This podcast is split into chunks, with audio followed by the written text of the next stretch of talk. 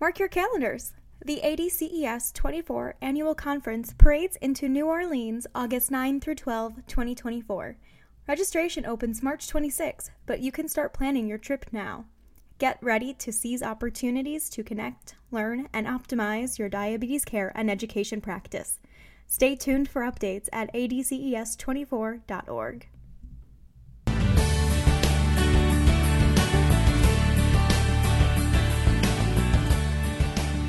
Hello, and welcome to ADCES's podcast, The Huddle Conversations with the Diabetes Care Team. In each episode, we speak with guests from across the diabetes care space to bring you perspectives, issues, and updates that elevate your role and inform your practice. I'm Kirsten Yale, Director for Research and Development at the Association of Diabetes Care and Education Specialists. During the ADCES 23 annual meeting in August, I was joined on the floor by Dr. Bob Gabbay, Chief Scientific and Medical Officer for the American Diabetes Association. As you'll hear, Bob and I jumped right into touching on some timely and challenging topics for diabetes care in the healthcare system. We sparked our conversation talking about the challenges of addressing diabetes in primary care and the value of a diabetes care and education specialist in primary care. Later on, we discussed how more diabetes care and education specialists can start to fill those gaps. Keep in mind, this episode was recorded live at the ADCES booth, so you may hear some background noise throughout. Is the model of care different in primary care, though, than it is in? I, I think it is, yeah, uh, because diabetes is only this much right. of the picture. So how and they're do not going to have an asthma teacher and a heart failure teacher. You know, they're not going to have like a staff of, you know, 20 different individual subject people. So you bring up a good point, and there are models where this has worked, right? You know, a while back, a good friend and colleague that I really learned a lot from, uh, Linda Siminerio, because I used to be at Penn State, and so we were in Oh, Pennsylvania didn't know you were doing all Penn this. Business. Yes. Is that where you started? Yeah, yeah, yeah. And so through watching what she did, I mean, she set up this network and it was hugely successful. Outcomes were good, you know, improvement, you know, all of the evidence base that you need. So it's not a new idea. That's probably 15, 20 years ago. So, like, we don't need to prove that this works. We just need to do it. Two questions. It's sort of like on the front end and the back end. So one is, could you just pick up diabetes care and education, or is it a shared service? Or Yeah, I think the models that work the best. So it depends how big of a practice it is, right? If it's one or two docs, as an example, there's not going to be enough business for one educator to be there, you know, the whole time. If it's a larger practice, yes. right. Um, so if you say that, you know, panel size of a primary care provider, they might have two to three hundred people with diabetes. Yeah. So you can almost start doing the math from there. Like, okay, how many empty slots would uh, DCES have? So you could figure out what the right scale is. So for the smaller ones, it's sort of the traveling person. So this reminds me, I used to be the chief medical officer at Joslin Diabetes Center, and so the history. Uh, which you know, I'm sure your listeners are, are aware of. is Elliott Joslin really started the profession of what was called diabetes educators at the time, and it was actually they were called wandering nurses. And what they did is they wandered from, at the time, they went to patients' homes uh, because, you know, medicine back in those days was about house calls and, you know, all that kind of stuff. And so they wandered and they went from place to place. And so maybe we're coming back to that idea where where instead of visiting homes, we're visiting medical homes that are primary care sites, and some will need more time and some will need less time. I love that. Um, so if the diabetes care and education specialist in the endocrine clinic, Yes. right, they embedded, so they get a significant amount of education, especially thinking about diabetes technology. Yeah. How does that work with primary care? Would that shared model be they're sitting in an endocrine clinic and sharing, or do they sit outside? Both. Oh, I see. Yeah, Yeah. the education piece is what I, I think there thinking could be different ones, um, different models. What I've seen is there are examples where the DCES is hired, in essence, and part of the endocrinology clinic, but their job is to go out to various sites and, and see patients. I think the advantage of that model is that they're learning and connection to what's new in diabetes is always there because they're part of the endocrine practice where everyone is, you know, going to all these meetings and staying on top of everything and all that. But they spend their time in primary care. So you know, we talk a lot about, especially with this new funding that came through, bridging to these communities, right? Yes. And like, who is the right group to understand those communities? Try to make change in those communities. I mean, it's not one group. It's not just oh, the oh, making making a, a change in the community around healthy uh, lifestyle. Exactly. That one visit, are they going to change Yeah, it? Well, right. it's not because there's these social structures Sure, that sure. are in place, and how do we make that happen? I think they're a piece to the puzzle, but that's Yeah. a huge problem, right? I think positioning themselves as part of that solution, like the real solutions to social determinants of health are public policy Right. things, right? Now we can help people figure out the resources that are there and make a huge difference right then and there. And that's some of the work that both of our organizations are doing through CDC support and elsewhere. There's a huge opportunity there. okay, when you start thinking about access to medication, homelessness, yeah. even violence, whatever, Yeah, all these, yeah, all these right. things that are really Substance public abuse, health, you know, yeah, exactly. right, all these things, yeah. So when you start thinking about on the other side, we talked about economics, you know, value-based care, quality of life. So that does become the problem of medicine. It is, right? I mean, that's why we got into healthcare. We want to help our patients. Now, I hope to think that I do that.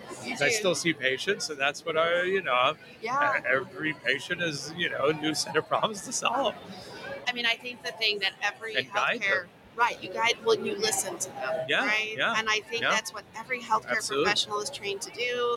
So there are interesting studies, and there's another rabbit hole for another sort of thing. So I, I did a lot of training and motivational interviewing back in the day, and taught Yeah. clinicians motivational interviewing, had NIH grants, all this stuff. Anyhow, so there have been studies that look at how long is it from the time a patient walks into the room that the clinician starts to interrupt them, and they even ask clinicians like, "What do you think?" Like, do you listen? Do you think you're a listener? And I'm like, yo, yeah, I listen to my patients. You know, all right, tape your visit and check it out. And so patients get interrupted like within 30 seconds or a minute of them Are you talking. kidding me? Yes, yes, many times. I think the average is maybe like a minute and a half or you know something like that. And the most instructive thing, if one wants to, like, this is a great tip for people, is that I've done this. If you want to see how patient centered and shared decision making you are, humble yourself, ask the patient, of course, for consent, and tape your visit and then listen to it. You will cringe. Most people will cringe.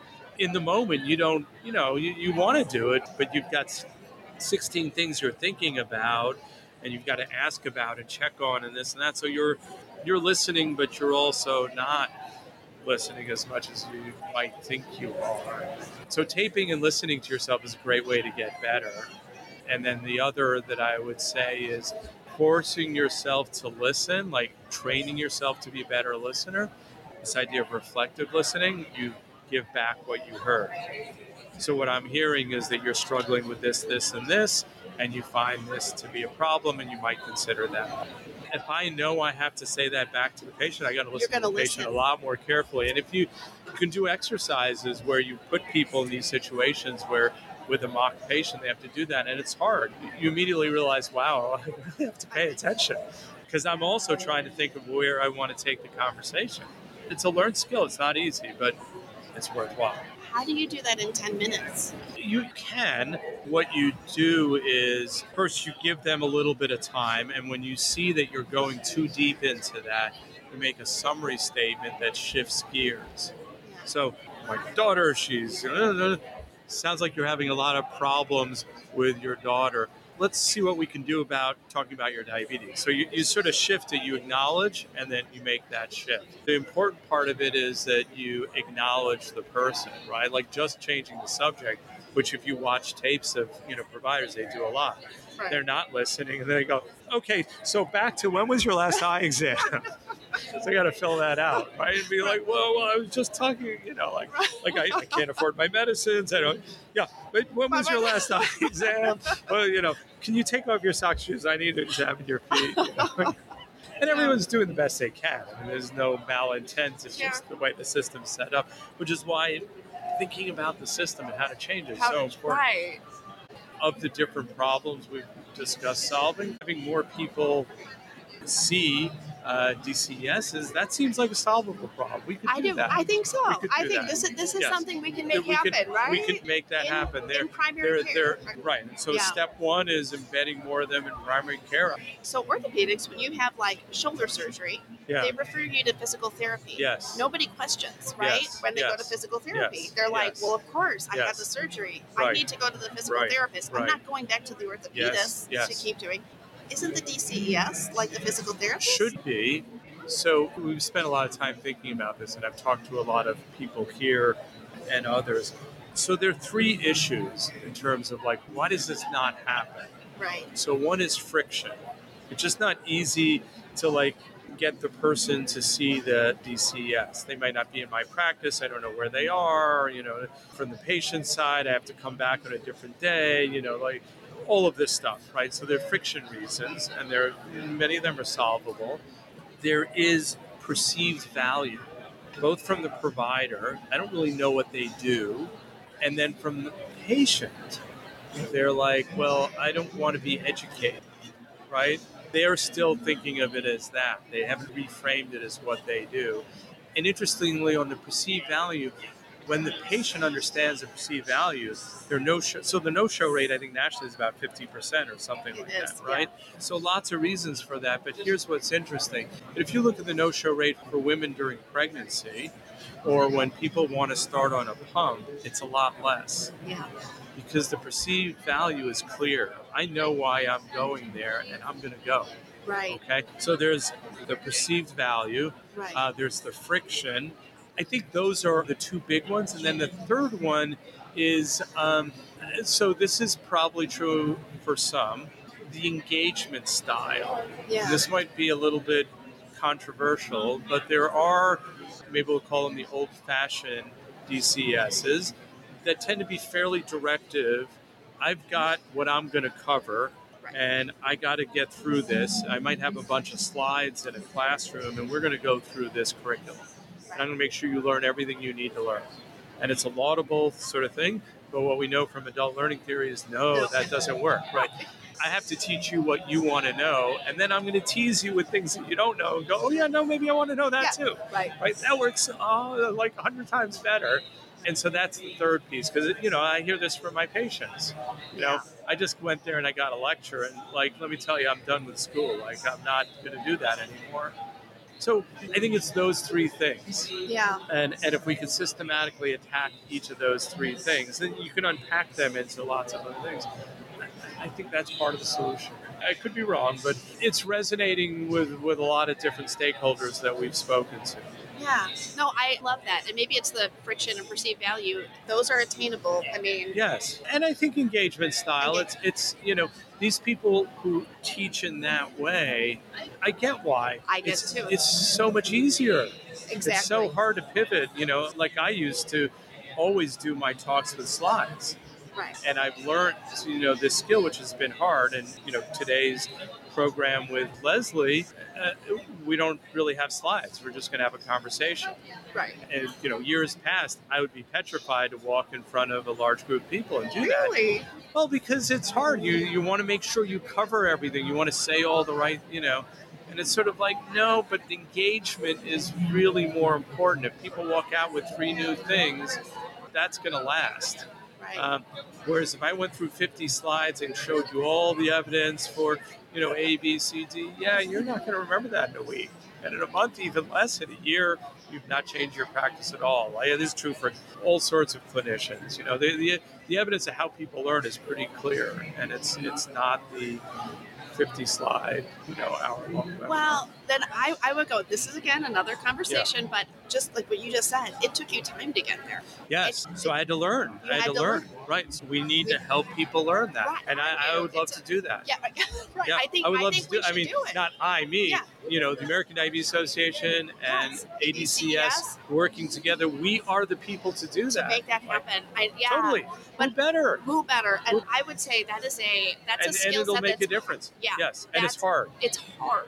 It takes a high level professional, honestly, to be able to It do does. that. Okay, well, one last thing, because really early on, you talked about your work with writing NIH grants and really focusing on these like small variables and how that's unfair Yeah. to Single, like look at right. single, Single variables. interventions. Single yes. interventions. Yes. If you could design right now a study that would look at the friction, the communication style, and the value, the perceived value of Yes. the DCES, Yes. I mean, would those be the three variables that you would Yes. design a study Those, around? those, right. We would design a program aimed at addressing all three of those things, Okay. and we do it across health systems. And you know, to be honest, like I'm an old guy, so like I don't have time We're to do old, like a million of randomized control trials. I spend a large part of my career.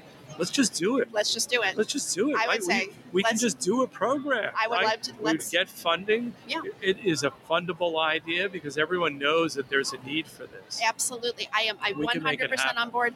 We made it happen on this podcast, by the There way. you go. Okay, there you go. right, right, right. So that this is one step, and you know, getting your listeners to think about this in this way, I think is is a step in that. I, it's you know what I'm going to try to do on stage, you know, in uh, an hour or two. Uh, yeah, we all need to start this dialogue and think about this, and I think it can be done. It's it's Yeah. it's definitely doable. I do too. It's collaborative work. It's too big of a problem to not be collaborative. if so. any one organization could have done this, they would. They would have. Thank you. I And- totally agree. and that like five to ten percent of people seeing a DCS, that number's not changed over, you know, I don't know, twenty years. I remember quoting that number twenty years ago.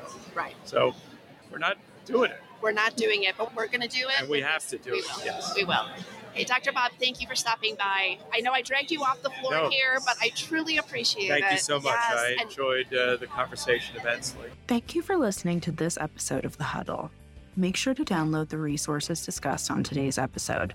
You can find them linked in the show notes at adces.org forward slash perspectives forward slash the dash huddle dash podcast. And remember, being an ADCES member gets you access to many resources, education, and networking opportunities. Learn about the many benefits of ADCES membership at adces.org forward slash about dash us forward slash membership.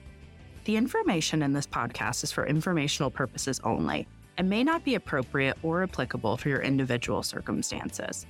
This podcast does not provide medical or professional advice and is not a substitute for consultation with a healthcare professional. Please consult your healthcare professional for any medical questions.